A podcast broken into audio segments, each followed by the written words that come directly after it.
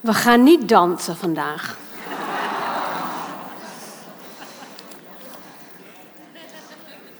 Ik heb allerlei kleine oefeningen. Minder materie. Ehm, en dan ga ik even door de les heen wat kleine oefeningen doen. En uh, ja, we kunnen altijd wat doen als het een beetje saai wordt. Of uh, jullie energie in, uh, inkakt. Dat mag ik zeggen. Ik zat even naar een nette woord te vinden, maar die, was, die, die had ik niet. Ik, zat even, ik heb een rijke fantasie en ik, ik zat daar even naar Minelle te luisteren. Uh, toen ze die ledenwervingstukje deden. En toen, dacht ik, toen zeiden ze iets over die irritante persoon, hè, die je dan. Uh, ik dacht, stel je nou voor, die geeft zich op. Je geeft die persoon een abonnement. Die geeft zich op, die luistert naar de, de podcast.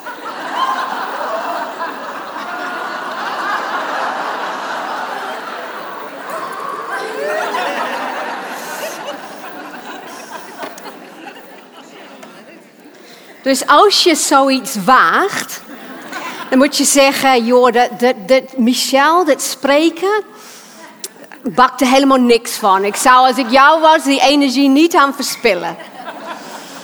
Anders heb je een nieuw probleem erbij. We gaan eerst een kleine oefening doen. Ga naar je, je, linker, je linker buurvrouw Ga en draai naar elkaar toe.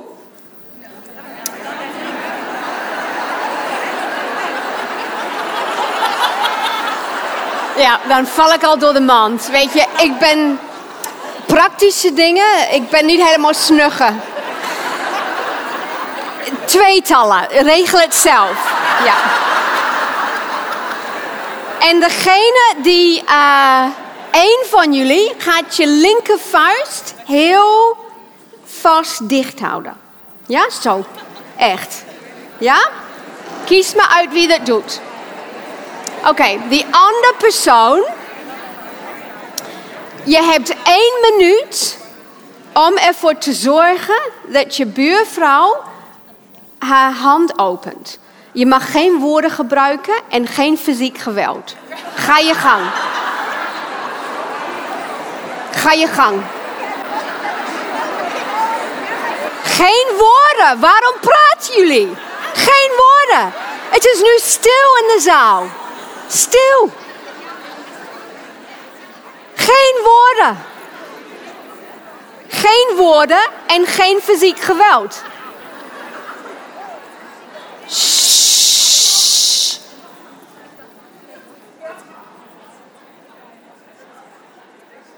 Ik zie wel een beetje fysiek geweld hoor. Nog 20 seconden. Geen woorden en geen fysiek geweld. Oké, stoppen. Lukte het? Voor wie lukt het? Weet je wat je doet? Is je pakt iets wat die andere wil. Je pakt die andere hand vast, zodat ze het niet kunnen gebruiken.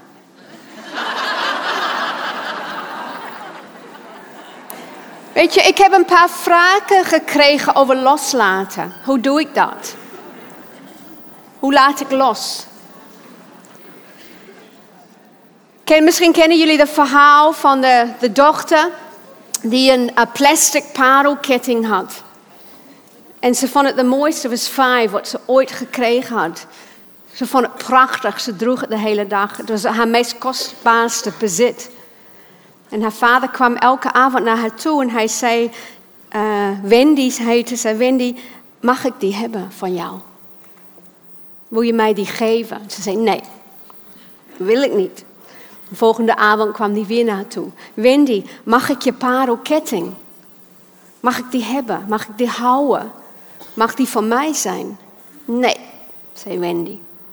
De derde avond kwam hij weer naar haar toe en hij zei: Wendy, ik wil het heel graag hebben van je. Ik wil dat je me echt geeft. En met tranen en trillend omdat ze van haar vader hield, gaf zij hem die parelketting, die plastic. En hij kwam met een doos met echte parelketting. En hij deed het om haar nek heen. Hoe laat je los? Je laat los als je daarmee worstelt, omdat je maakt contact met je verlangen. En dat waar je, wat je hoopt te ontvangen door los te laten, daar zet je voor ogen. Waar verlang je naar?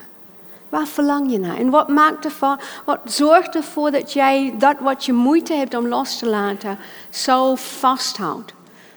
Ik hoop vandaag wat antwoorden op te geven. Want ik heb heel veel vragen van jullie, helemaal groene plakketjes. Ik word echt overweldigd door die groene plakketjes. En ik kan niet alle vragen beantwoorden, dat lukt me niet. Maar ik zal proberen om die principes achter die vragen in mijn lessen te verweven. Je hebt een laatste kans en dat is in de lunch. Halverwege door de lunch ga ik stoppen met vragen verzamelen. Dus als je een vraag hebt, is dat je laatste kans. Degene die dat vanochtend opplakte, heb ik nog niet gelezen, maar die doe ik in de lunch. Schaduw, waar gaan we over hebben? Die Israëlieten gingen weg van Sukkos en kampeerden bij Ethan, vlak tegen de woestijn aan. En deze hele stukje in de tocht heeft te maken met overgave. Het heeft te maken met overgave. Hoe, hoe beweeg ik met God mee? aan de ene kant de schaduw, de, de luchtwolk. En aan de andere kant, ik moest lachen van Minella, de vuurzee. Nee, de vuurzuil. Uh, kleine verschil. Uh, hoe, uh, hoe doe ik dat? Hoe wandel ik met God? We hebben gisteren gehad over die splinter en de doren. En daar zijn een paar vragen over van mensen van... Man, uh, ik, ik wandel met zo'n doorn, hoe doe ik dat? En ik ben me heel erg van bewust. Ik zei tegen de vrouw vanochtend, soms voelt het alsof ik, ik kom met gewoon flut antwoorden. Zo voelt het soms voor mij, want ik, ik wandel met mensen in hun diepste lijden. Ik weet, als je luistert naar de verhalen, misschien hebben sommigen van jullie dat niet helemaal gepakt, maar het verhaal van Becky net, zo'n trauma die je 30, 40 jaar lang met je meedraagt aan schaamte en schuld en machteloosheid en alle emoties die verstopt zijn. De deksel zit op de put en er zit een betonlaag overheen. En daar wil je nooit meer heen. Weet je, zo, dat, dat is een proces. Dat is een proces van voorzichtig dat uitpakken en stappen zetten. En er komt van alles bij kijken en daar ben ik heel erg van bewust. Want ik werk dagelijks met dat soort processen. En als jij hier zit en dat zie ik aan de vragen en je, je vraag is zo groot en je hoort mij van alles zeggen en je zegt, ja maar hoe doe ik dat? Dan ik denk dat het beste is dat je daar iemand vindt om met je mee te lopen. En dat is een investering. En er zijn meerdere manieren die je dat kan doen. Je kan uh, in je kerk vinden. Je kan, we hebben die bij Groundwork, die Groundwork Basic Training, driedaagse training. Ik noem dat vaak de equivalent van tien therapiesessies. Het is heel efficiënt en goed waar voor je geld als je dat doet. Uh, meerdere keren per jaar. Er zijn allerlei soorten dingen in Nederland die je kan doen. Het gaat om een keus maken. Weet je wel? Om in jezelf te investeren. Uh, om een groeiproces aan te gaan. Want vaak kan je dat niet alleen. Je hebt anderen daarbij nodig.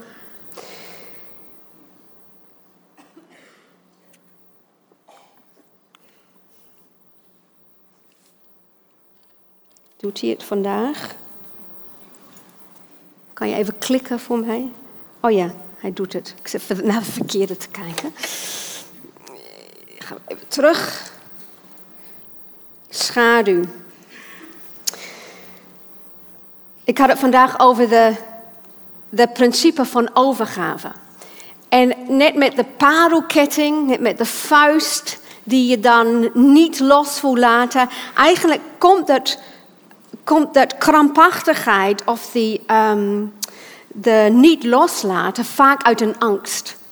Of een gebrek aan vertrouwen, wantrouwen. Wij um, praten vaak over geloof hè? en we zingen, ik geloof in u. Ik vertrouw op u. We praten over gelovigen zijn. We zeggen als je in God gelooft en je met je mond beleidt, dan word je gered. We lezen al die teksten over geloven. Ik kom vaak mensen tegen in de praktijk die krampachtig bezig zijn om te geloven. Als ik nou genoeg geloof, heb voor de genezing. Als ik nou genoeg geloof heb voor mijn kinderen. Als ik genoeg geloof heb, zal ik niet depressief zijn. Of zal ik niet dit of dat. En ze verwarren geloof met psychologische zekerheid. Als ik alle andere gedachten verban uit mijn hoofd, die het tegengestelde zeggen, is dat geloof. Nou, daar word je ziek van. Daar word je psychisch ziek van als je dat doet. En daarom heb ik um, hele grote moeite met de voorspoedsleer.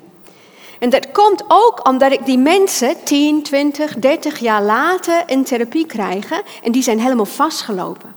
Want ze hebben geprobeerd om al dat uit hun hoofd te verbannen wat niet klopt met de psychologische zekerheid. Met, en het, het, een soort mantra van uh, bijbelteksten, verhalen, alsof dat helpt om uh, om te gaan met je twijfel. En daar, word je echt, daar krijg je echt psychische problemen door. En ik vind het zo onefficiënt. Weet je, ik ben van de efficiëntie. Lange halen, snel thuis. Beetje ongeduldig type.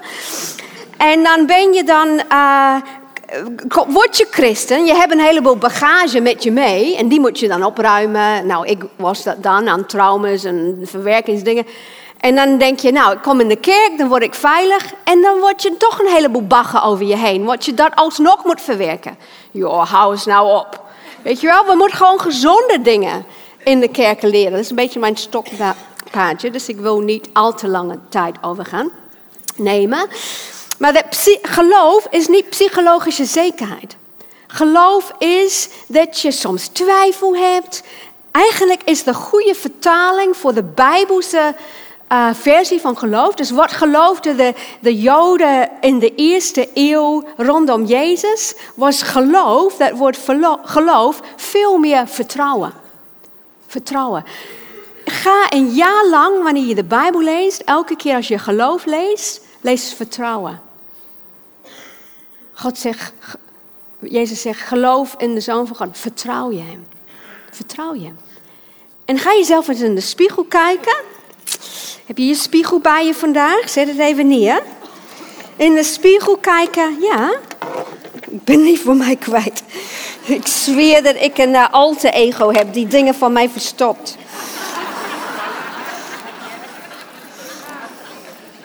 Ik heb hem gevonden. Weet je wel, kijk in de spiegel. Deze spiegel is een metafoor van reflectie, van naar jezelf kijken. En zeg tegen jezelf, Misschien gaan we dat nu doen. Pak eens even je spiegel.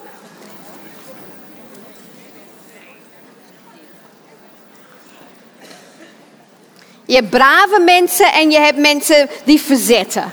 Dus die ene zegt, stomme spiegel. De andere pakt het conscientieus. Jullie zijn allemaal welkom. Als je niet wil, hoeft het ook niet. Pak maar de spiegel, kijk jezelf in de ogen en zeg... Nee, we doen andersom. Kijk naar boven, rechtsboven. En zeg in jezelf, hardop, beide, tegen God: Heer, ik vertrouw u. Dan kijk ze in de spiegel en zegt: Nee, echt niet. Vertrouw jij God? Nou, niet de hele tijd. Nee. Weet je, als we heel eerlijk zijn, als je echt jezelf in de ogen kijkt, zijn er gebieden in je leven waar je papa niet helemaal vertrouwt. Toch? Ja. Of misschien vertrouw je hem met je gedachten, doctrine, dogma's. Um, je mag het even in handbereik zetten. doctrines, dogma's, je hebt het allemaal op een rij. Je theologie klopt. En als iemand zegt, vertrouw je God, dan zeg je ja. Maar kijk naar je gedrag. Kijk naar je gedrag. Vertrouw je God genoeg om niet dingen onder controle te hebben, om los te laten? Vertrouw je God genoeg om al je bezitten te verkopen als God het van je vraagt? Vertrouw je God genoeg om zekerheid op te geven? Vertrouw je God genoeg om wanneer iemand je aanvalt, uh, in liefde te reageren? Of als iemand jou een kritische vraag stelt om je niet te verdedigen? Wat is jouw gebied? Vertrouw je God genoeg om, wat vraagt hij van je? Het zijn echt gewetensvragen. En ik denk dat wij met z'n allen in een proces zijn in ons leven waar we die vertrouwen aan het bouwen zijn. En dat gaat stapje voor stapje. Vertrouwen is iets heel bijzonders. Je kan, dit staat helemaal niet in mijn notities, maar je krijgt het gratis, komt er maar op. Vertrouwen, we hebben de mooie uitdrukking, komt te voet en gaat te paard. Vertrouwen, je kan niet tegen iemand zeggen, je moet me vertrouwen. Dat werkt niet. Vertrouwen bouw je op door de betrouwbaarheid van die ander. Die bouw je op door kleine succeservaringen. Die bouw je op door de voorspelbaar gedrag van die ander. En het is wel echt niet snugger om iemand te vertrouwen die niet betrouwbaar is. Dat moet je niet doen. Dus als iemand zegt, je moet mij vertrouwen, en die heeft jouw vertrouwen ver, geschonden, verschonden, ja, dan kom je terug en dan zeg ik ga jou vertrouwen in de mate dat jij je betrouwbaar bewijst. En daar hebben we de tijd voor. En ik ben bereid dat je met vertrouwen kan winnen. Alleen ik moet het zien. Want vertrouwen is iets heel prils, iets heel kwetsbaars. En God wil, hoewel hij vaak met hulp komt die te laat komt. Hè? De, de, de definitie van de opstanding. Hij wil je vertrouwen winnen. En het kost eerst een beetje loslaten. En ik zie mensen worstelen, ze laten een beetje los en dan zien ze dat God doorkomt. En dan groeit de vertrouwen. Dan laten ze een beetje meer los en dan krijgen ze de succeservaring. Dan laat je een beetje meer los en zo komt het. En dat zie je in het verhaal van Becky. Zij was in staat door de uh, gebed en de zorg die ze kreeg en dat iemand naast haar was, om langzamerhand de controle over haar emoties los te laten. De deksel van de put te openen. En ik heb een vraag van iemand gekregen van, hoe doe ik dat? Ik heb, ik heb uh, mijn boosheid, ik kan niet boos zijn en ik kan ook niet huilen. Hoe doe ik dat? Ik kan je geen uh, makkelijke antwoord geven, want dat is een proces. Maar een van de dingen, of er zijn, uh, ik geef een tipje van de sluier op de soort dingen die we, waar we over hebben bij ground, de Groundwork trainingen. Uh, en dat is hoe je omgaat met emoties.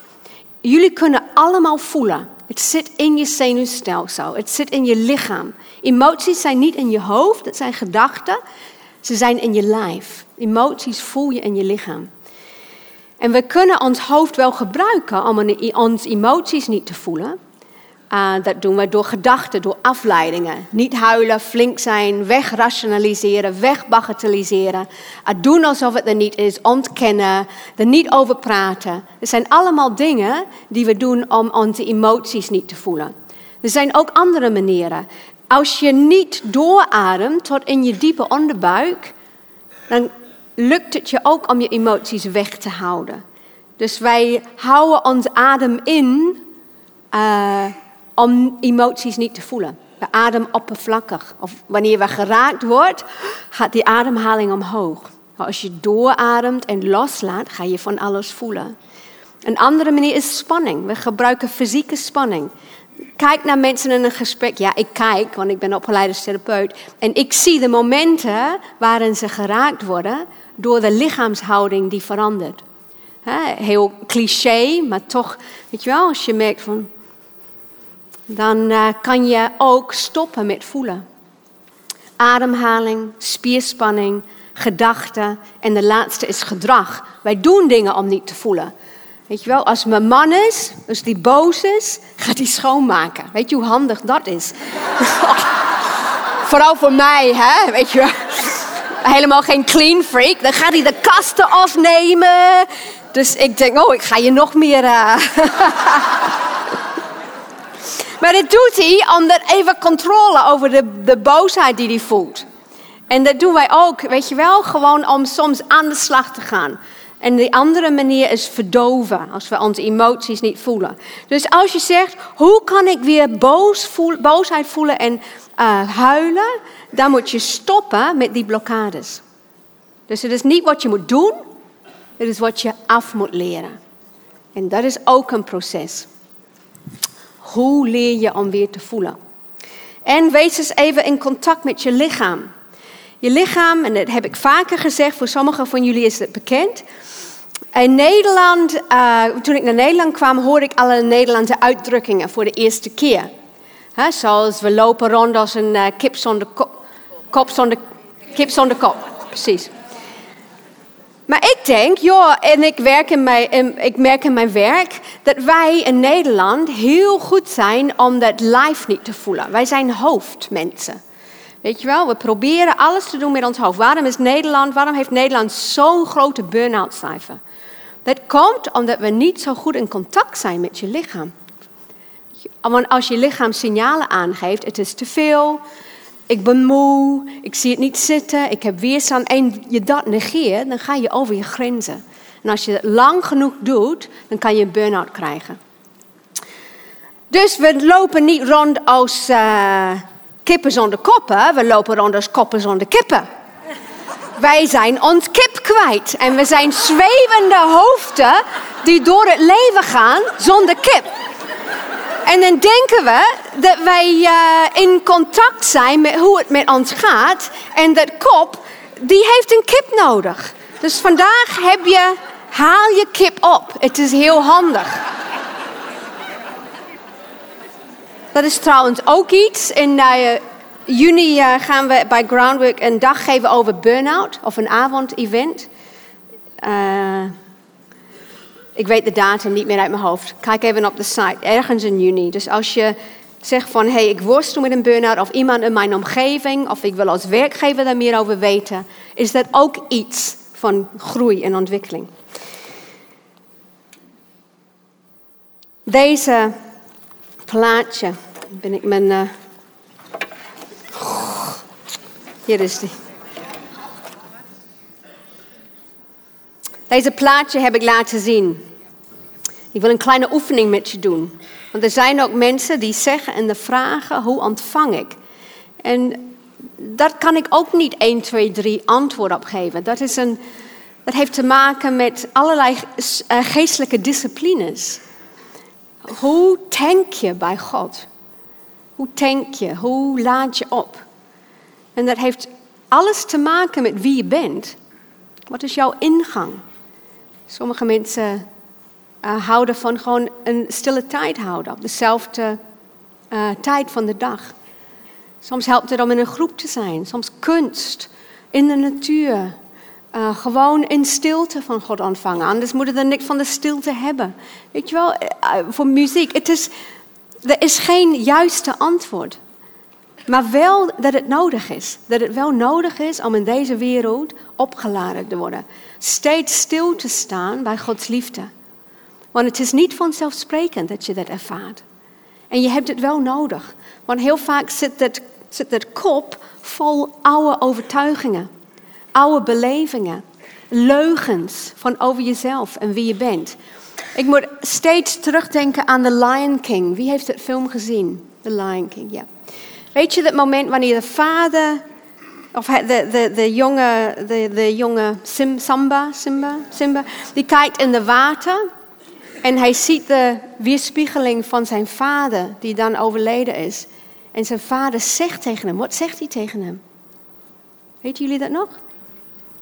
Dus allemaal huiswerkopdracht. Ga eens nou The Lion King kijken. Er zitten heel veel geestelijke principes in. Hij zegt, Simba, remember who you are. Remember who you are. En dat zegt jouw hemelse vader tegen jou vandaag. Remember who you are. Herinner wie je bent. Je bent niet zomaar iemand die worstelt, die vol leugens zit over je waarde en je identiteit. Je bent een koningskind. Je bent een nieuwe schepping. Je bent van, kost, on, uh, uh, je bent van onschatbare waarde. Remember who you are. En zo voelt het niet. Dat nieuwe waarheid over je waarde, over je identiteit, over kind, dochter van de Vader. Dat zit vaak in tegenstelling met wat je in je hoofd beleeft, waar alle oude leugens en programmering en twijfels zijn. Dat is oké. Daar hebben wij ons hele leven om uit te werken. De reis die je van hoofd naar hart maakt, wat is dat, 30 centimeter? Hangt van je lengte af. Dat is de langste reis die je ooit zou maken. En kan, je kan hier zitten vandaag en je kan een heleboel kennis verzamelen, maar dat gaat je niet veranderen. Als wij veranderd zullen worden door kennis, zullen we de meest veranderde generatie zijn van alle tijden. Weet je, er moet iets dalen. Dus die oefeningen die we doen vandaag, die ik met jou doe vandaag, die zijn bedoeld om de reis te maken. Om waarheid even hier op te ervaren. En daarmee. Dus we gaan een kleine oefening doen.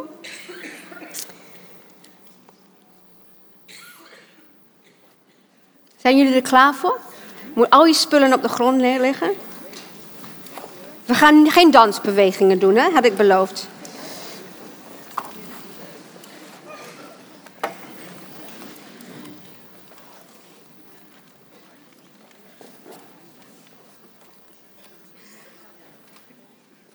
Ik ga eerst een stukje voorlezen. Er was een priester, waar gebeurd verhaal. Hij ging op bezoek bij een zieke. Naast het bed van de zieke stond een lege stoel. De priester vroeg waar die stoel voor was. De patiënt zei: Ik heb Jezus op die stoel gedacht. En sprak met hem voordat u binnenkwam.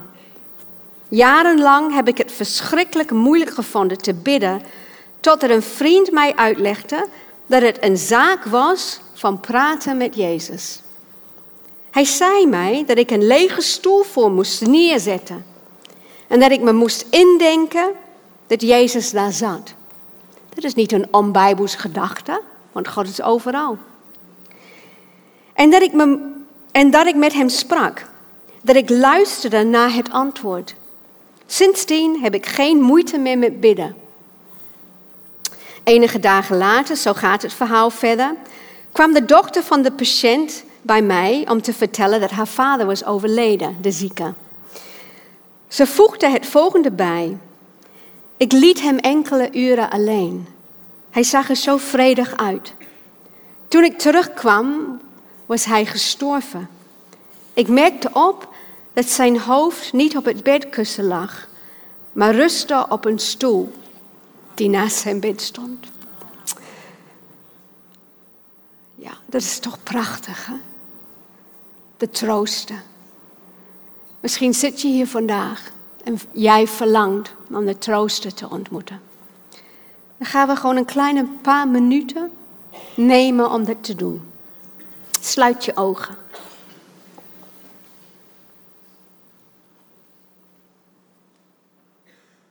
En gebruik je door God gegeven voorstelling, vermogen. Door in te beelden dat Jezus, dat je Jezus dicht bij je ziet zitten. De God die mens is geworden voor jou.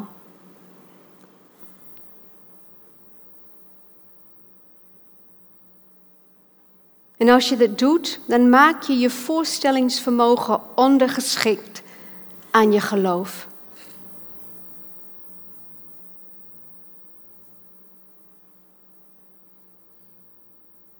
Want God is overal en Hij is bij je. En vanuit je hart, en dan blijf ik even twee of drie minuten stil. Spreek tot Hem de dingen die je wil zeggen. Begin met wat je bezighoudt. Wellicht je zorgen. Of begin met danken. Of begin met je verlangen. Hij is de enige die echt weet waar jij mee zit.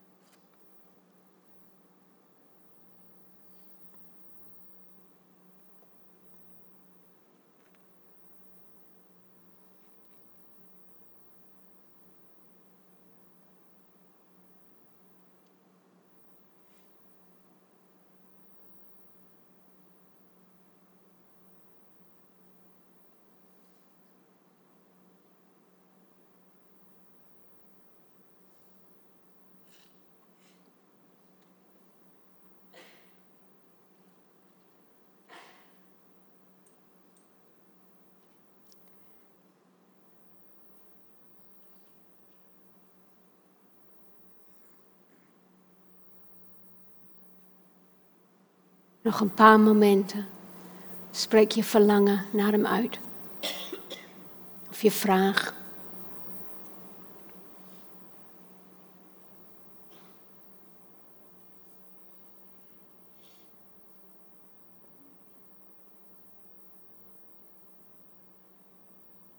En dan wees stil.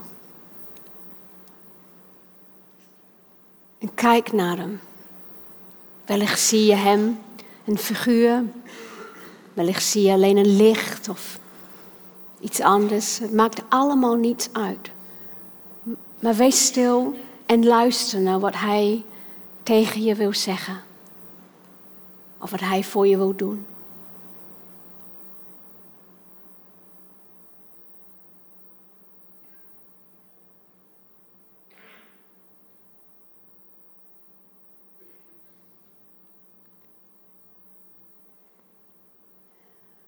En adem het in.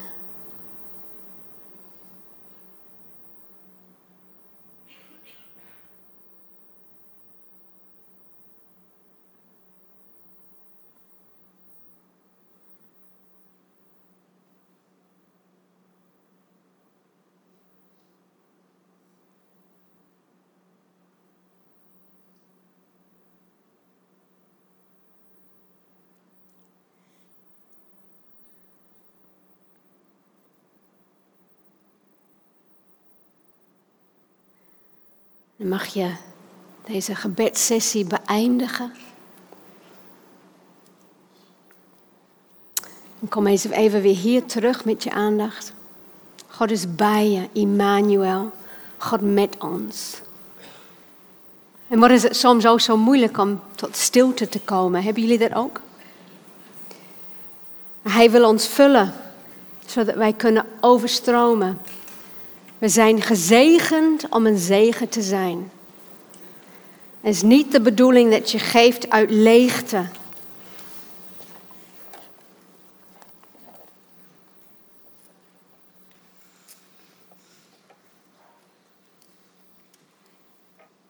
We gaan nog een oefening doen. Zijn jullie er klaar voor? Of zal ik een paar vragen beantwoorden? Even kijken of er wat. Uh... Nou, er is wel één vraag die me een beetje bezighoudt. Die lees ik voor. Dat ontvang, uh, heb ik gisteren van die boom afgehaald. Heb je de Bijbel ook gebruikt bij je preekvoorbereiding? Ik. Uh...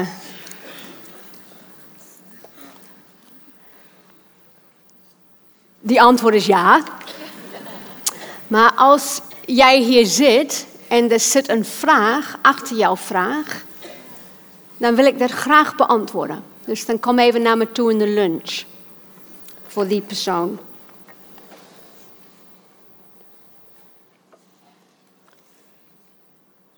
Nog een andere vraag die ik wil even beantwoorden voordat we de volgende oefening doen. Iemand vroeg, je opmerking over kinderen van gescheiden ouders raakte me. Soms heb je bij een scheiding geen keus. Dat weet ik. Ben je verantwoordelijk voor het geluk van je kinderen? Dat is een vraag waar er veel pijn in zit. Dat voel ik. Scheiding is heel pijnlijk. Het is een, het is een trauma die je doorloopt. En als je dat doorloopt en je merkt van het is niet te redden, en voor mijn eigen welzijn, de welzijn van mijn kinderen, dan moet ik die keus maken. Dan heb je steun nodig. En dan heb je uh, bemoediging nodig. En dan heb je mensen om je heen nodig die je kan helpen om door dat hele pijnlijke en traumatische periode te doorlopen. En wat je niet nodig hebt is veroordeling. Ik zeg dat omdat ik daar echt in geloof.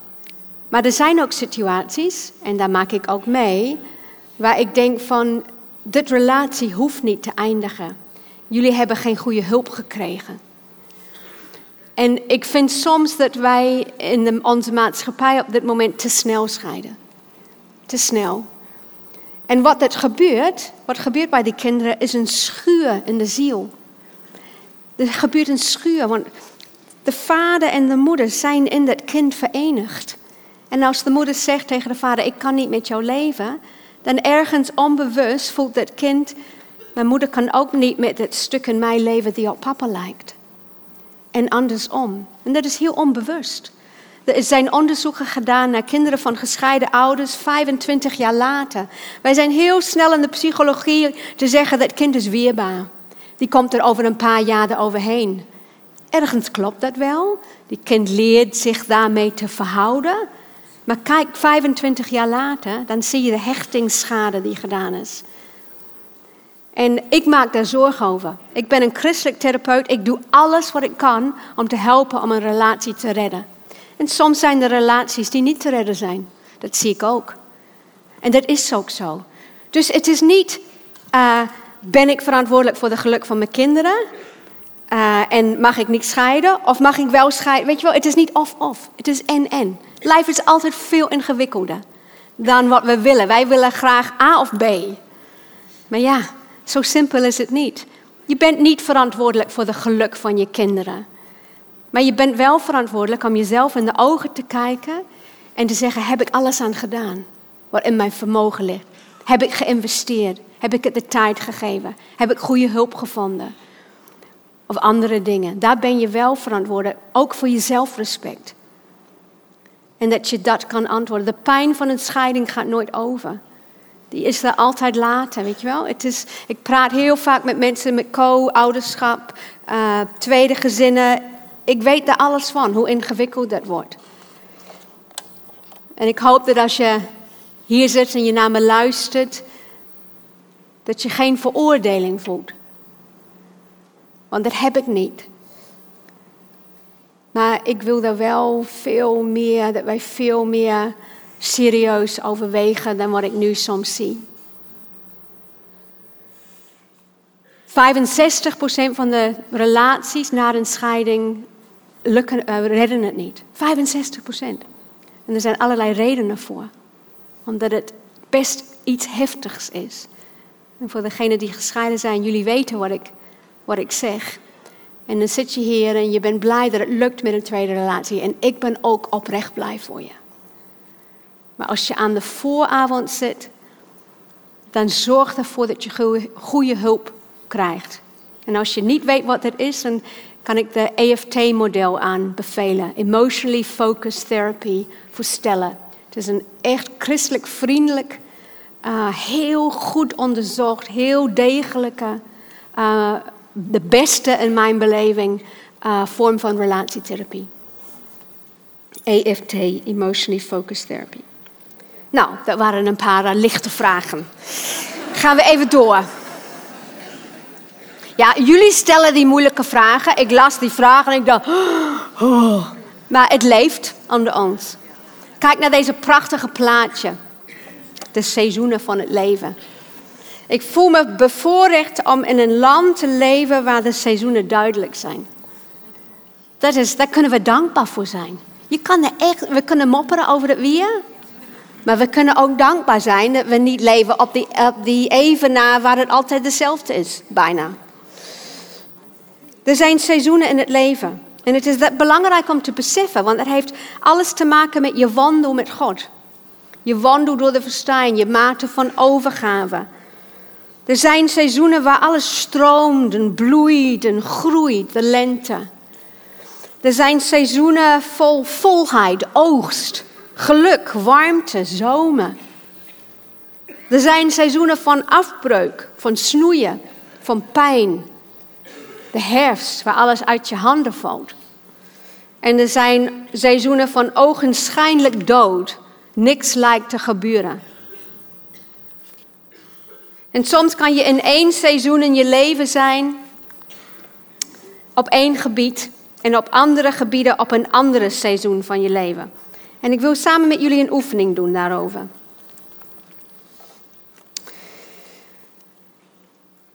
De seizoenen volgen elkaar op. Daar hoeven we niks voor te doen. Het gebeurt gewoon. Dat is Gods ritme, wat Hij in de schepping heeft gelegd. In ieder geval voor ons, die in dit stukje van de wereld leven. Als je een boom bent, kun je krampachtig proberen je bladeren vast te houden, maar ze gaan verkleuren en vallen Hoe hard je ook probeert om dat tegen te gaan. Als je een boom bent, kun je je verzetten tegen de naaktheid van je takken, tegen de kou, het grijzen, de dood. Maar het zal er toch zijn, ondanks je verzet. Als je een boom bent, kun je het kloppende en stromende leven in je aderen proberen te verstoppen en weg te drukken. Maar het zal zijn weg naar je takken vinden. Het gaat doorbreken naar kleine knopjes, bloeiende bloesem en felgroene bladeren. Je kunt het niet tegenhouden, hoe hard je het ook probeert. Als je een boom bent, kun je proberen vrucht voort te brengen. Te persen, te krampen, te duwen, te trekken. Maar dat werkt gewoon tegen. Door loslaten komt de vrucht vanzelf of niet. Er zijn ook seizoenen in je ziel, je hart. In welke seizoen zit je nu? In welke problemen kom je in dit seizoen tegen? Neem even een paar momenten om op te schrijven in je schrift in welke seizoen je zit. En wat zijn de problemen of de worstelingen die bij dit seizoen horen? En dan ga ik een paar dingen voorlezen. Neem even een moment om op te schrijven. Ik denk dat ik in de herfst, de zomer, de lente, de winter zit. En dat zie ik hier aan. En hier worstel ik mee.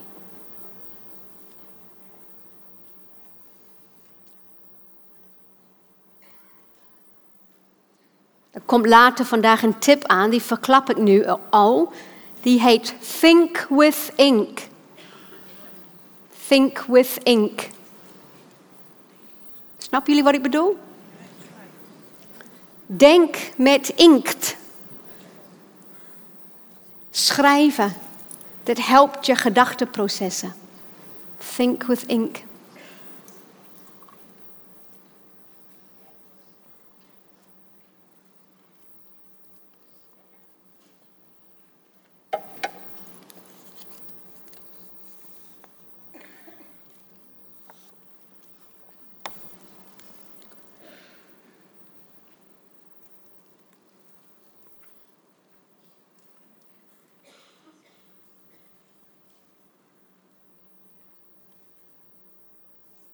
Heb je meer tijd nodig?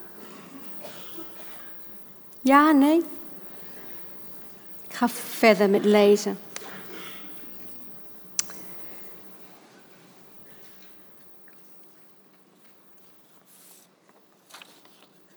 Ik ga twee teksten voorlezen. 1 Petrus 4, vers 12 tot 9. En 1 Jacobus 1, vers 1 tot 12. Ik herhaal 1 Petrus 4, 12 tot 19. En Jacobus 1, 1 tot 12. Als ik die tekst ga lezen, ga ik de nadruk leggen op een paar woorden. Je hoort het in mijn stemtoon. En aan het einde van deze twee teksten, die te maken hebben met lijden, met eh, moeilijke dingen, met uh, leren vertrouwen, aan het einde van deze twee teksten ga ik die woorden, je hoeft niks mee te doen, ik ga ze herhalen met een opdracht erbij. Ja, ben je er klaar voor? Laat die, misschien sluit je ogen en laat die teksten op je inwerken als je dat wil.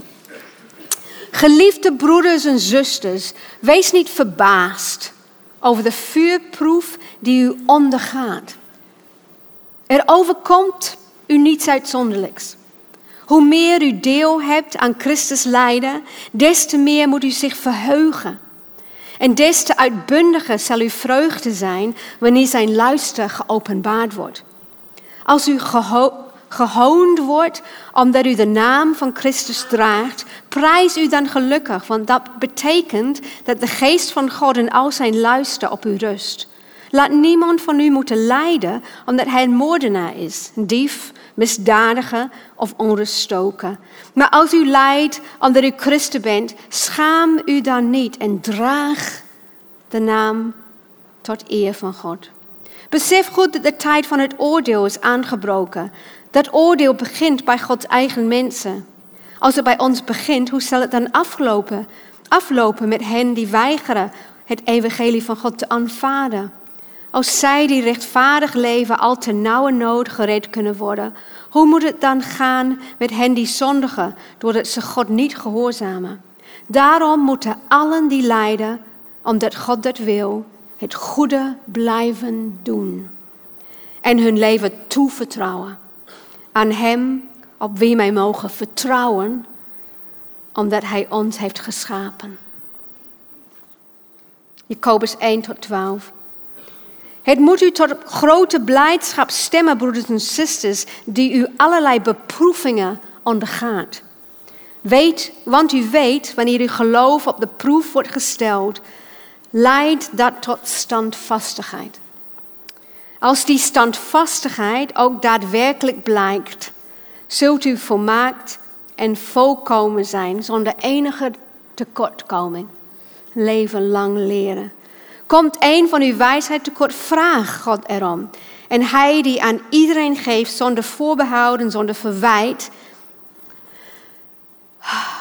De gulle God die geeft zonder voorbehoud en zonder verwijt. Zal u wijsheid geven. Vraag vol vertrouwen, zonder enige twijfel. Wie twijfelt als, als een golvende zee die door de wind heen en weer wordt bewogen. Wie zo aarzelend en onberekenbaar is bij alles wat hij doet, moet niet denken dat hij iets van de Heer zal krijgen. Laat die onaanzienlijke gelovige trots zijn op zijn hoge waarde en de rijke op zijn nederige staat. Want hij zal vergaan als een bloem in het veld.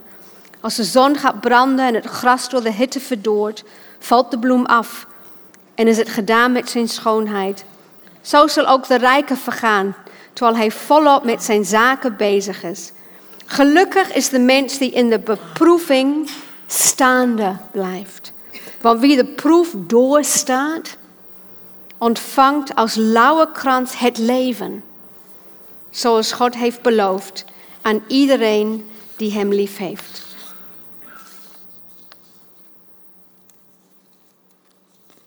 Kijk terug op de, wat je opgeschreven hebt, de seizoen. En wellicht de problemen waar je mee zit in dit seizoen. Soms is het belangrijk om actie te ondernemen. Bijvoorbeeld een confrontatie aan te gaan, een grens aan te geven, een keus te maken en nieuwe vaardigheden aan te leren. Hulp te vragen. Soms is het belangrijk. Of soms zijn er problemen die nou eenmaal horen bij de seizoenen. En ervaar je een bepaalde machteloosheid en onmacht. En dan ga ik de woorden voorlezen die ik net markeren.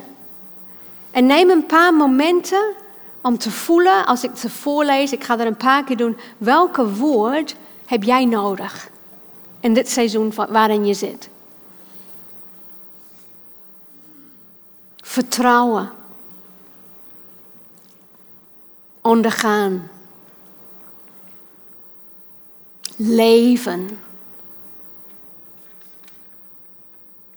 Doorstaan. Staande blijven. Het goede blijven doen. Het uithouden. Het verdragen. Je verbazen. Je verheugen ga ze nog een keer lezen. Kies één uit. Vertrouwen. Of willen jullie meer? Willen jullie ze allemaal? Oké, dat mag. Je mag ze allemaal. Maar weet je wat ik vertelde over je moet niet op te veel fronten tegelijkertijd. Choose your battles. Je mag ze allemaal hebben, je hebt de rest van je leven. Maar kies één uit voor dit jaar of dit maand. Deze maand, dit maand, deze maand. Deze maand. Die lid worden. Oké, okay, ga nog een keer lezen. Vertrouwen. Ondergaan. Doorstaan.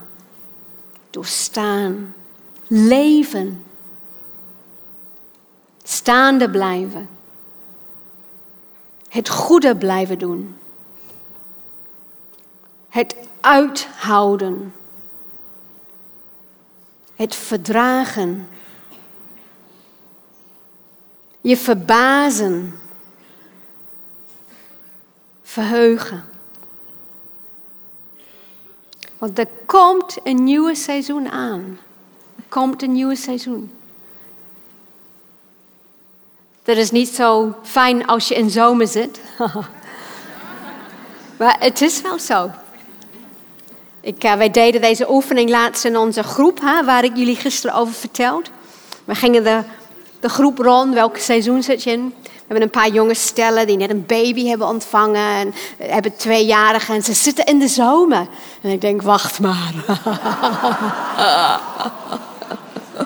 ik ben een beetje sadistisch van aard. De seizoenen komen. Op een dag gaat alles aftakelen. Ik, heb ik kijk naar mijn moeder die nu dement is. Hè? Ze is dement. Dat is echt, daar ben ik zo blij mee. Dat mag je bijna niet uitspreken, maar de wereld is voor mij veiliger geworden. Want ze is echt een leuke, vriendelijk kind geworden. Het is toch. Uh... Ja. Maar ik zie wat ouderdom met je doet. Dat gaan we allemaal meemaken, hopen we. Hè? Dat hopen we dat we dat allemaal mee gaan maken. Ouder worden. Dat is ook een seizoen. Willen we bitter oude vrouwen worden, omdat we zien er niet uit, alles hangt? Of willen we dat kind van binnen nog steeds door ons heen laten leven? Onbevangen, genietend.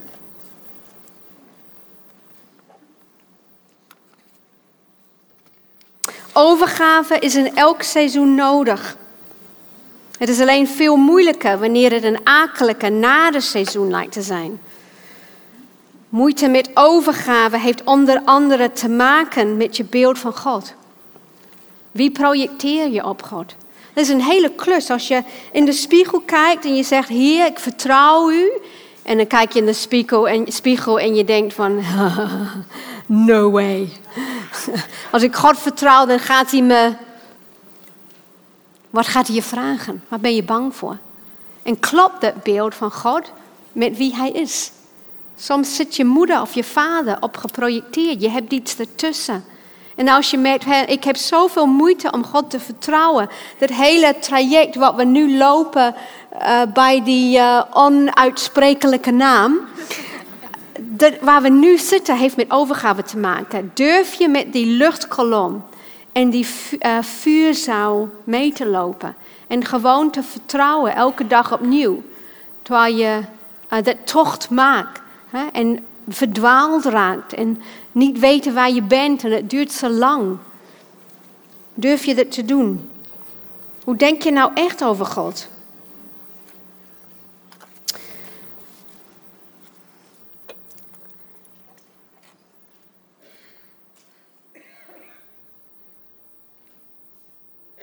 Tip 1. Herken en aanvaard het seizoen. Herken en aanvaard het seizoen waarin je zit. Je krijgt aan het einde al die tips op een rij. Gaan we door. Ik heb zin in een mopje. Hebben jullie dat ook niet? Wordt een beetje serieus allemaal. Een dag niet gelachen is een dag niet geleefd. En een dag niet gehuil, gehuil. Zeg ik dat? Nee, dan ga ik, dan ga ik vastlopen. Niet gehuild is een dag ook niet geleefd. Je emoties zorgen voor een rijke leven. Een vrouw nodigt mensen uit voor het avondeten. Aan tafel vraagt ze haar zesjarige dochter: Wil jij bidden voor het eten? Het meisje antwoordt: Oké, maar mama, ik weet niet wat ik moet zeggen. Zeg maar gewoon wat je mama hebt horen zeggen. Daarop buigt het kind haar hoofd en zegt: Oh God, waarom heb ik al die mensen eindelijk eigenlijk uitgenodigd?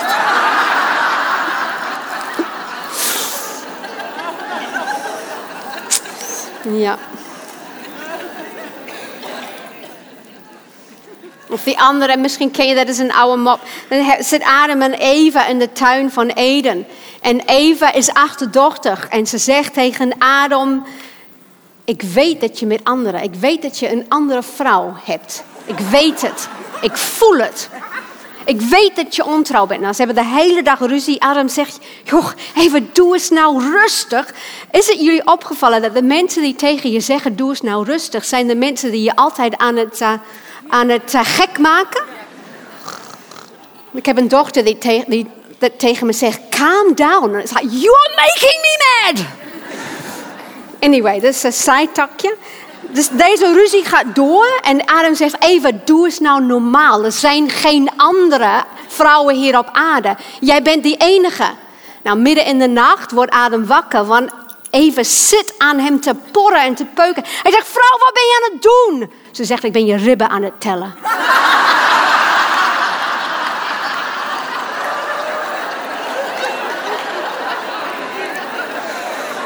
Nou, dat was in plaats van een dansbeweging. Is toch ook goed, hè?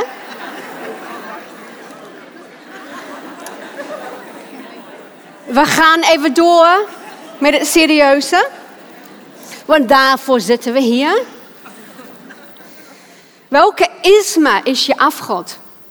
Weet je wel, als je, je, als je de, de luchtkolom van God, als je wil reizen, als je door wil lopen op je levenspad met God als je herder, als je hem wil volgen, een volgeling wil zijn, een discipel, dan is het wel belangrijk om af te rekenen met je afgod.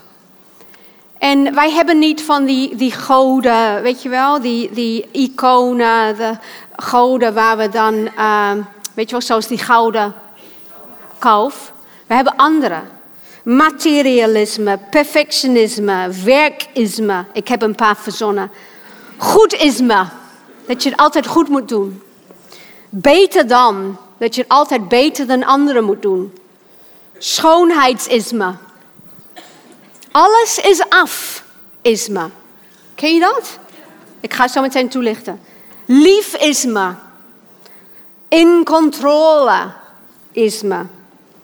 Anderen niet laten lijden isme. En overgeestelijke ismes.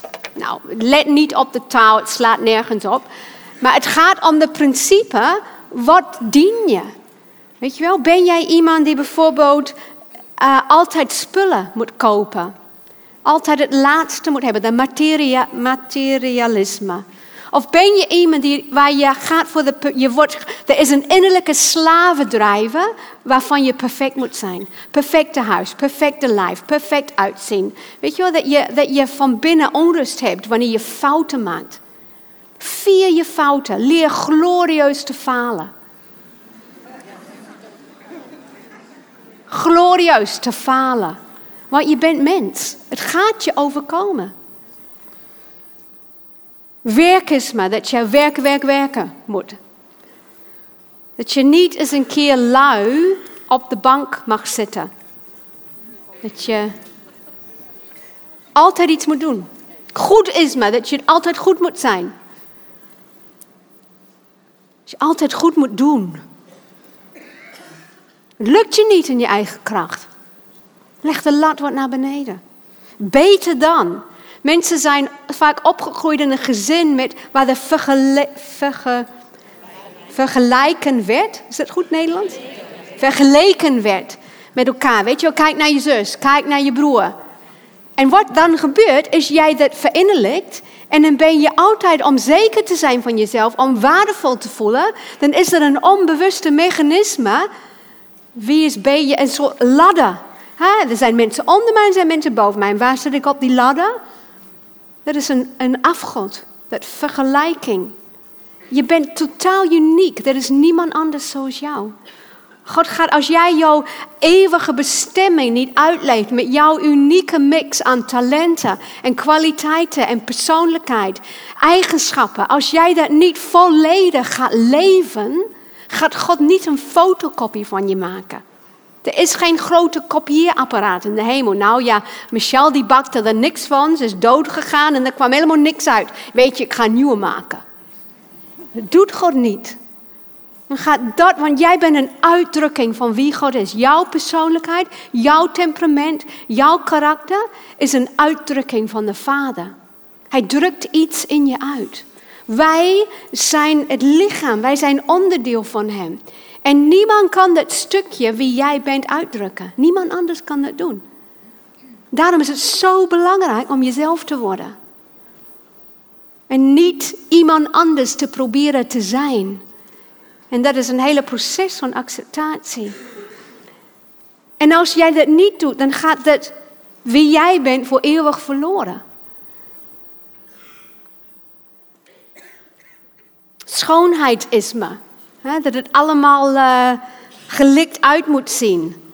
Dat en dat, dat is wie we zijn. Wie ben je nou echt? Weet je wie ik echt ben? Ik ben zonder make-up. Als ik thuis ben, kom ik de deur en doe ik mijn lenzen uit, doe ik mijn lelijke bril op, doe ik mijn pyjamabroek aan en mijn crocs. en een hele lelijke vliestrui. En dat ben ik.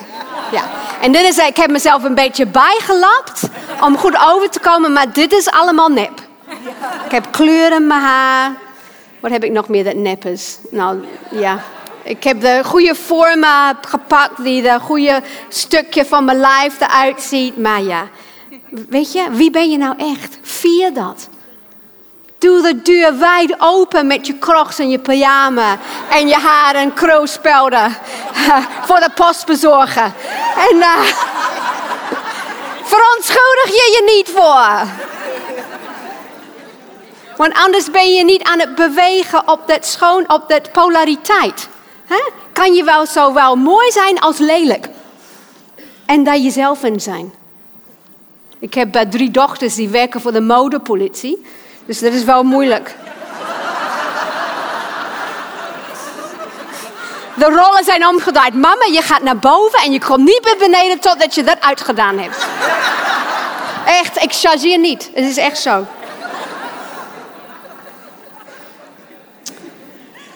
Lief is maar, dat je altijd lief moet zijn. Lief en aardig. Dat je altijd lief moet zijn. Liefde is niet, lief is niet liefde. Dat was Jezus niet in de tempel met zijn zweep. Of tegen de fariseeën. Soms moet je echt keihard zijn. En want dat is wat die andere nodig heeft. Als lief zijn je afgod is, dan kom je er niet verder. In controle zijn hoef ik toch niet uit te leggen. Ja, moet ik dat uitleggen? Volgens mij niet hoor, we leven in Nederland. Nederland is een kanje en controle. Anderen niet laten leiden. Dat je denkt van, oh, als die andere piept of miept, of je ziet dat die het niet gaat trekken, dan ben je daar voordat ze boe of ba kan zeggen. Dat is niet liefde, dat is redden. En niet redden in de goede zin. Soms is het belangrijk om op je handen te zitten en niks mee te doen. Kennen jullie dat verhaal van die kleine meisje die vier was? En ze ging naar de tuin en ze zag een rups in een kokon. Ze zag de rups aan het worstelen. En ze dacht, ach, dat is, dat is sneu. Dus ze ging naar de la van de moeder, pakte de nagelschaar. Ze kwam terug en ze knipte dat kokon open. Helemaal blij. Totdat ze ontdekte dat doordat zij te vroeg dat lijden, dat worstelen gestopt had, dat, dat vlinder nooit zou vliegen. Want hij had de bloed nodig, om door de, de worsteling nodig om de bloed door de aders van de vleugels te, te pompen, zodat hij zou vliegen. Wij zijn heel slecht hierin. En er is een balans. Hè? Soms moet je, het, het, je moet niet, mensen in hun eentje laten lijden wanneer ze iets uh, onmogelijk meemaakt. Maar er sommige mensen, als we common sense hebben, nuchter verstand, dan weet je wanneer, als ik nu instap, dan gaat die persoon het gewoon herhalen. Nou, daar kunnen we een hele drie dagen seminar over doen. Maar dat was even een tip. Mensen die overgeestelijk zijn, ze gebruiken geestelijke sausjes of taal om innerlijke groei te vermijden. Daar heb ik een bloedhekel aan. Ja, want dat is niet wat God bedoelde. God wil dat we groeien, dat we op Hem gaan lijken. Wat is je isme? Tip 2. Bouw godgerichte momenten in je dag en je week. Daar hebben we wel uh, vanochtend even geoefend met dat gesprek met Jezus. En als je, er zijn momenten die overexposed zijn. Hè? Dat zijn mensen die, die ontmoet ik. Die zijn hun hele leven twee keer naar de kerk getrokken met de oren. En ze eigenlijk, misschien zitten ze hier niet, maar ze zijn er wel die het echt helemaal gehad hebben. Ze zijn overexposed. Te veel, te lang, tegen wil en dank, met weerstand uh, hebben ze dat gemoeten. En dan komt een stukje in de persoonlijkheid en die zegt: Ik doe het niet meer. Misschien zit je hier en dan ben je eentje van. Weet je, kies een manier van met God die wel jouw leven geeft. Dat je weer met Hem kan connecten. En als je iemand in je omgeving hebt die dat zo is, moedig ze aan om iets te doen die misschien heel anders is. Maar waar ze wel contact maken met God om zijn liefde te ontvangen. Oké, dit wil ik heel graag uitleggen. Er was een vraag over hechting. Hoe zit het met hechtingswonden en hechtingsangsten? Daar heeft deze driehoek heel veel mee te maken. Zijn jullie nog wakker? Moet ik nog een mop vertellen? Kan ik dat bewaren voor vanmiddag? Ik bewaar het voor vanmiddag. Ja, komt nog. Kunnen jullie nog focussen? Ja? Wie heeft een beetje moeite? Wie kakt een beetje in? Ja. Oké, er zijn een paar mensen. Dus draai eens even naar je buurvrouw geef je buurvrouw een schoudermassage. Ja, en dan andersom. Ontvangen, dan geven.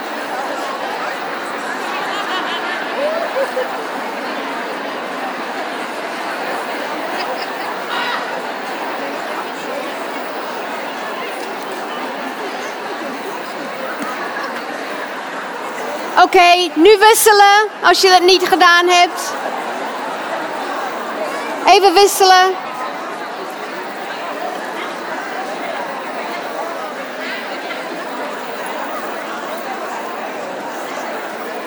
Oké, we gaan door met deze driehoek.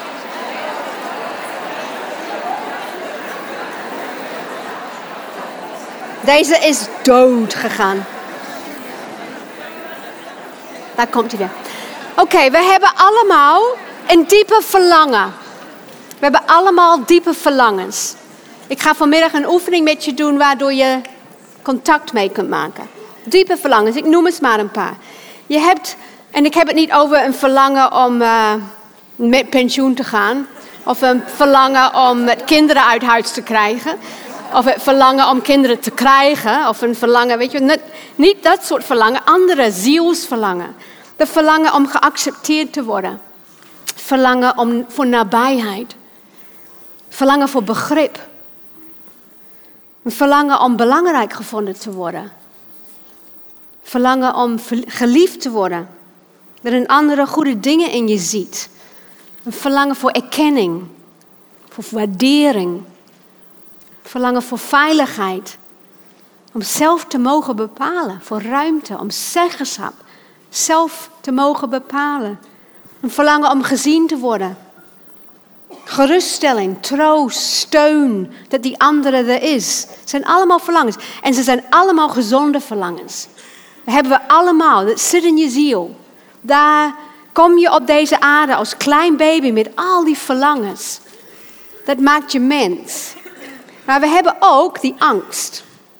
En die angst hebben vaak te maken met onze programmering dat wat we meegemaakt hebben. Dat als we in, in onbevangenheid in onze relaties uitreiken, heb me lief, zie mij, hou me vast, geef me ruimte, um, waardeer me, geef me bevestiging.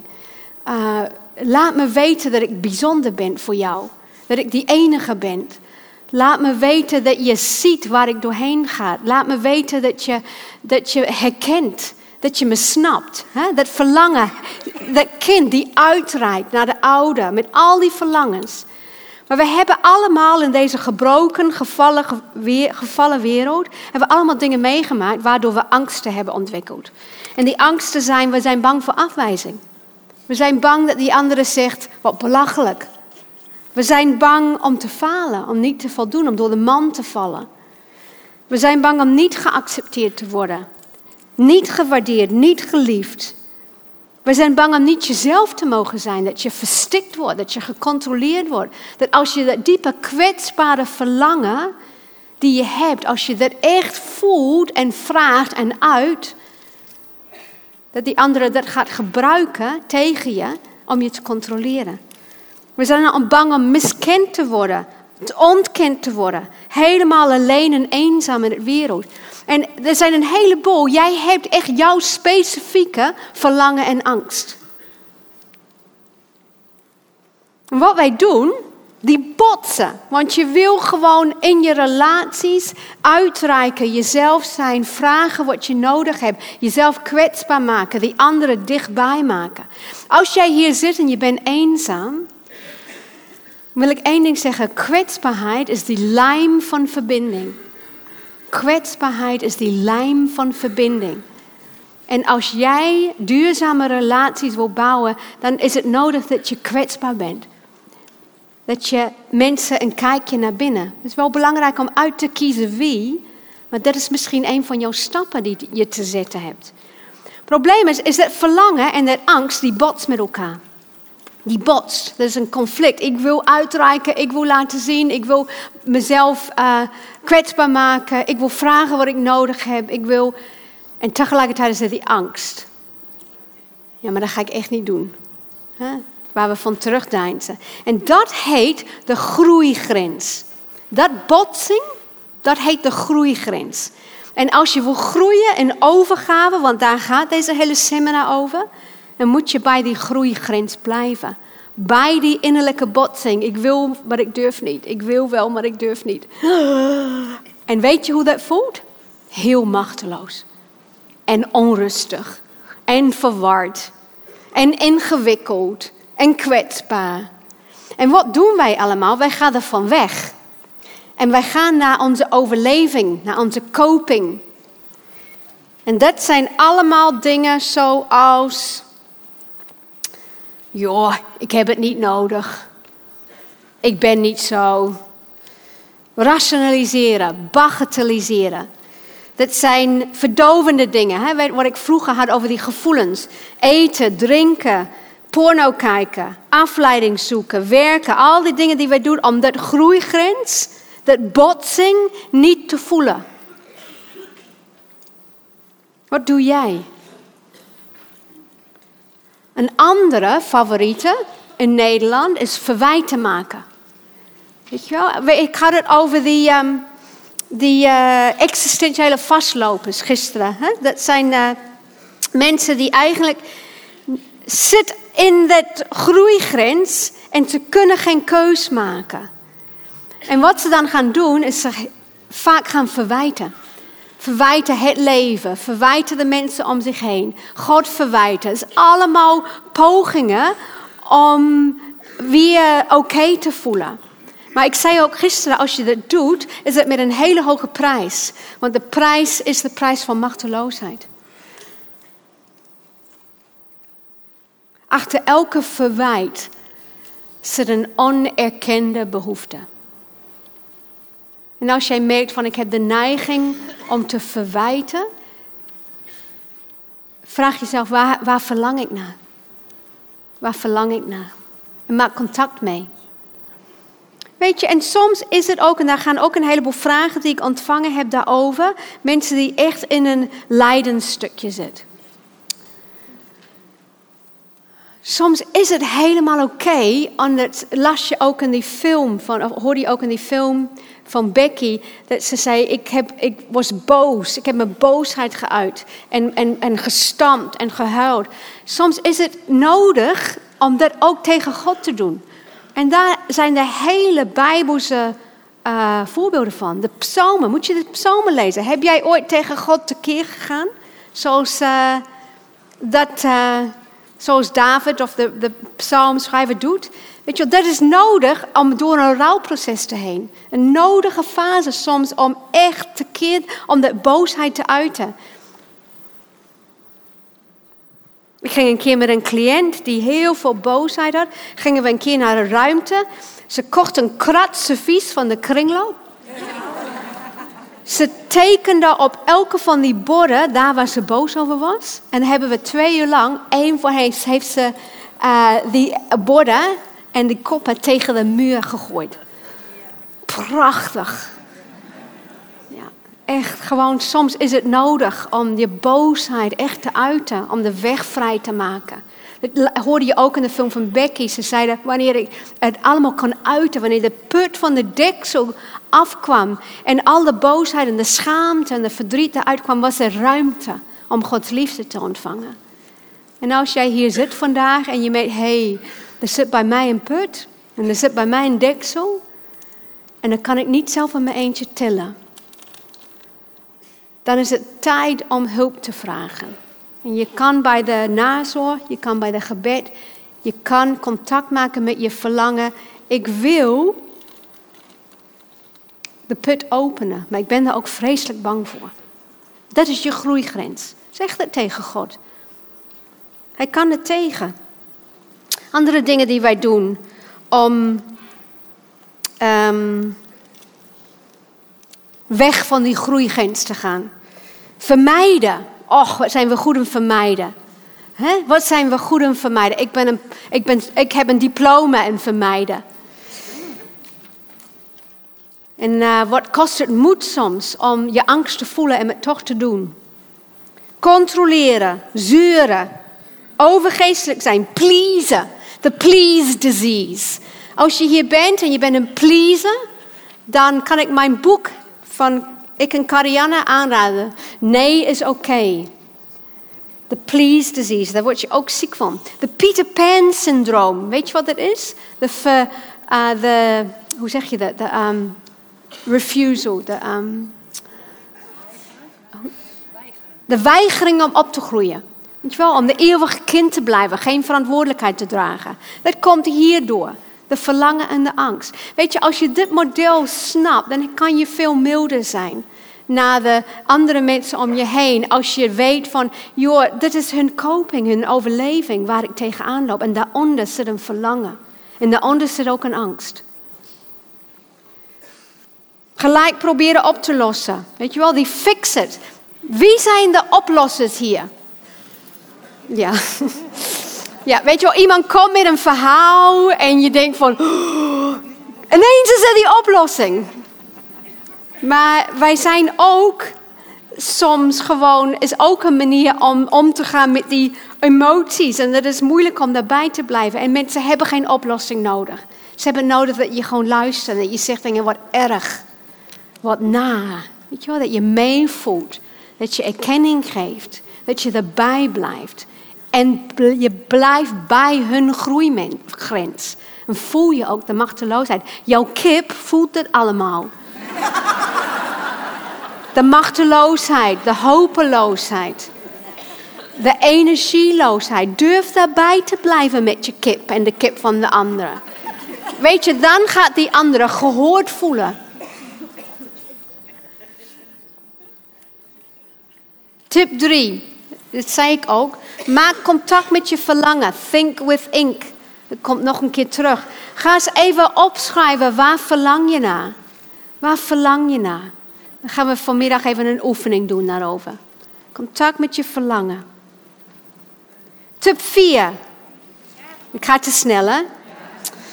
Oh, ik heb die klok, die gijzelt mij. Ik heb 8 minuten en 10 seconden. 9, 8, 7.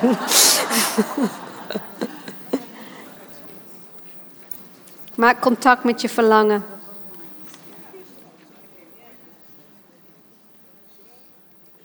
Ja, tip 4. Vind andere bomen. Dan denk je, waar heeft ze het over? Nou, ik heb een, uh, wij hebben een, uh, Chris en ik, mijn man, hebben een praktijk voor therapie en relatietherapie en allerlei soorten therapieën, coaching en zo. En het heet Redwoods. En wij zijn heel erg geïnspireerd door die hele grote sequoia-bomen. En ik lees er iets voor. En dat is waar deze tip op slaat. Redwoods zijn uitzonderlijke, hoog, groot, dik, eeuwen, zelfs millennia oud. Ze zijn erg robuust. Ze worden nauwelijks ziek. En ze zijn tegen vuur wel bestand, meer dan andere bomen. Ze hebben een sterke wortelsysteem en doorstaan de stormen van het leven. Er zijn mooie parallellen te trekken tussen redwoods en de mens. Hun wortelsysteem is in vergelijking met hun hoogte niet erg diep. Gaat drie, vier meter diep, terwijl ze meters hoog zijn. Hun wortelsysteem reikt in de brede erg ver. Het is heel breed. En je vindt ze meestal in standen, samen met anderen. Want die wortels van die bomen, die strekken uit en die gaan verstrengelen met de wortels van die andere bomen.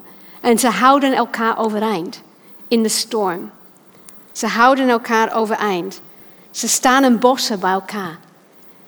Wie zijn de bomen om je heen die je nodig hebt? Ik heb een boom in mijn leven, ze heet Tracy. Ze is een vriendin van mij sinds dat ik 29 was. We hebben, waren samen zwanger. Ik heb haar gevonden, zij heeft mij gevonden.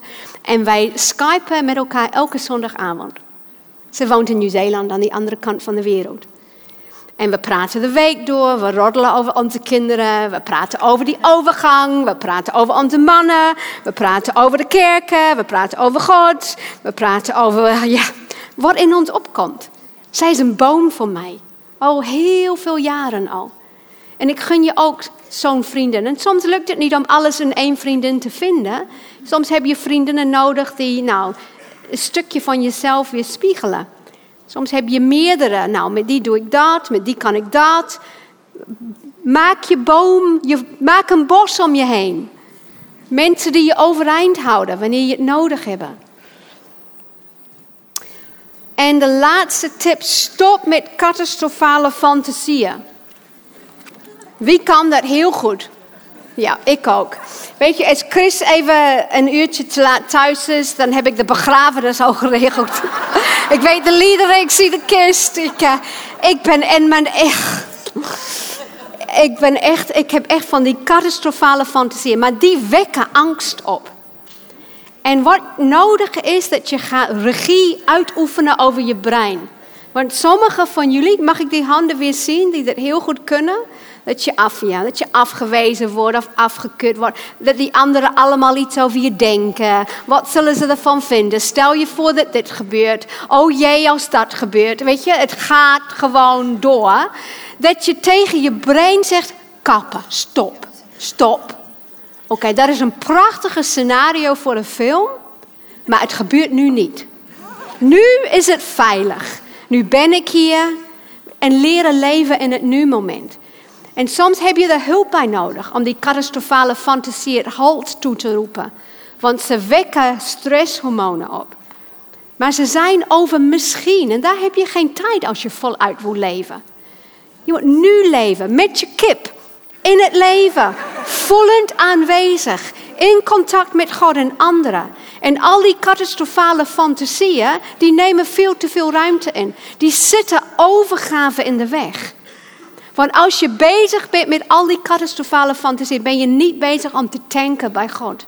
Ben je niet bezig om naar zijn stem te, naar zijn stem te luisteren. Dan ben je niet bezig om samen op te trekken met Emmanuel. Want hij is hier nu voor jou beschikbaar.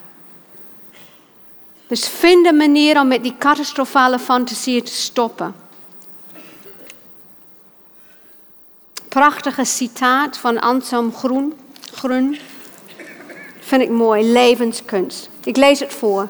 We zijn bijna klaar. Als de wekker s morgens gaat, kies dan voor het leven. Kies nu voor het leven. Ik laat jullie allemaal een foto van maken. Want dat is blijkbaar de verlangen die je hebt. En is er ook die angst dat ik heel snel doorklik, zoals nu.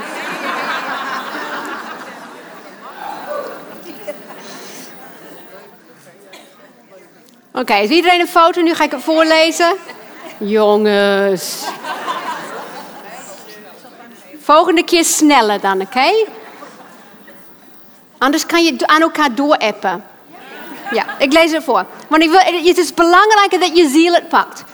Als de wekker s morgens gaat, kies dan voor het leven. Kies nu voor het leven. Dank God dat je leeft. Hè? De dagelijkse discipline van dankbaarheid. En probeer de huidige dag te nemen zoals hij is. Het hoeft niet alleen maar vreugde te zijn. Maar als je kiest voor het leven, zal je ook in contact komen met je kracht, met je vitaliteit en met je blijdschap. Zelfs als je wordt getroffen door iets waar je om moet huilen. Prachtig, levenskunst. Zijn al die tips. Herken, aanvaard het systeem. Godgerichte momenten.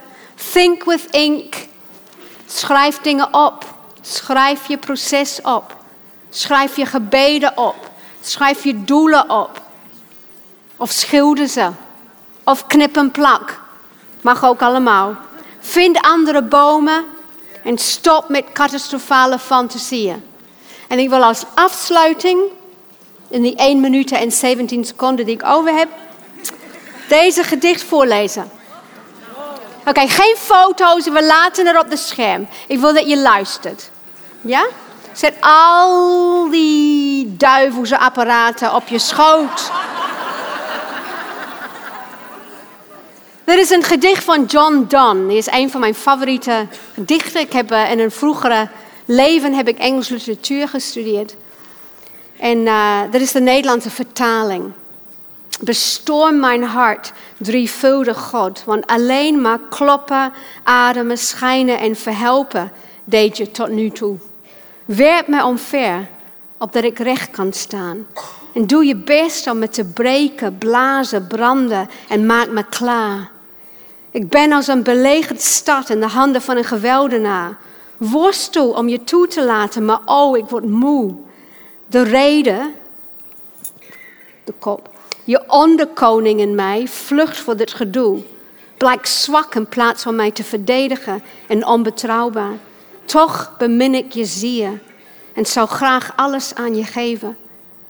Maar nu ben ik gebonden aan je vijand. Scheid mij, maak los of verbreek die band. Neem me, mee, neem me mee, sluit me op, want ik zal in dit leven nooit vrij zijn tenzij je mij tot slaaf maakt. Of kuis en zedig, zolang je mij niet schaakt.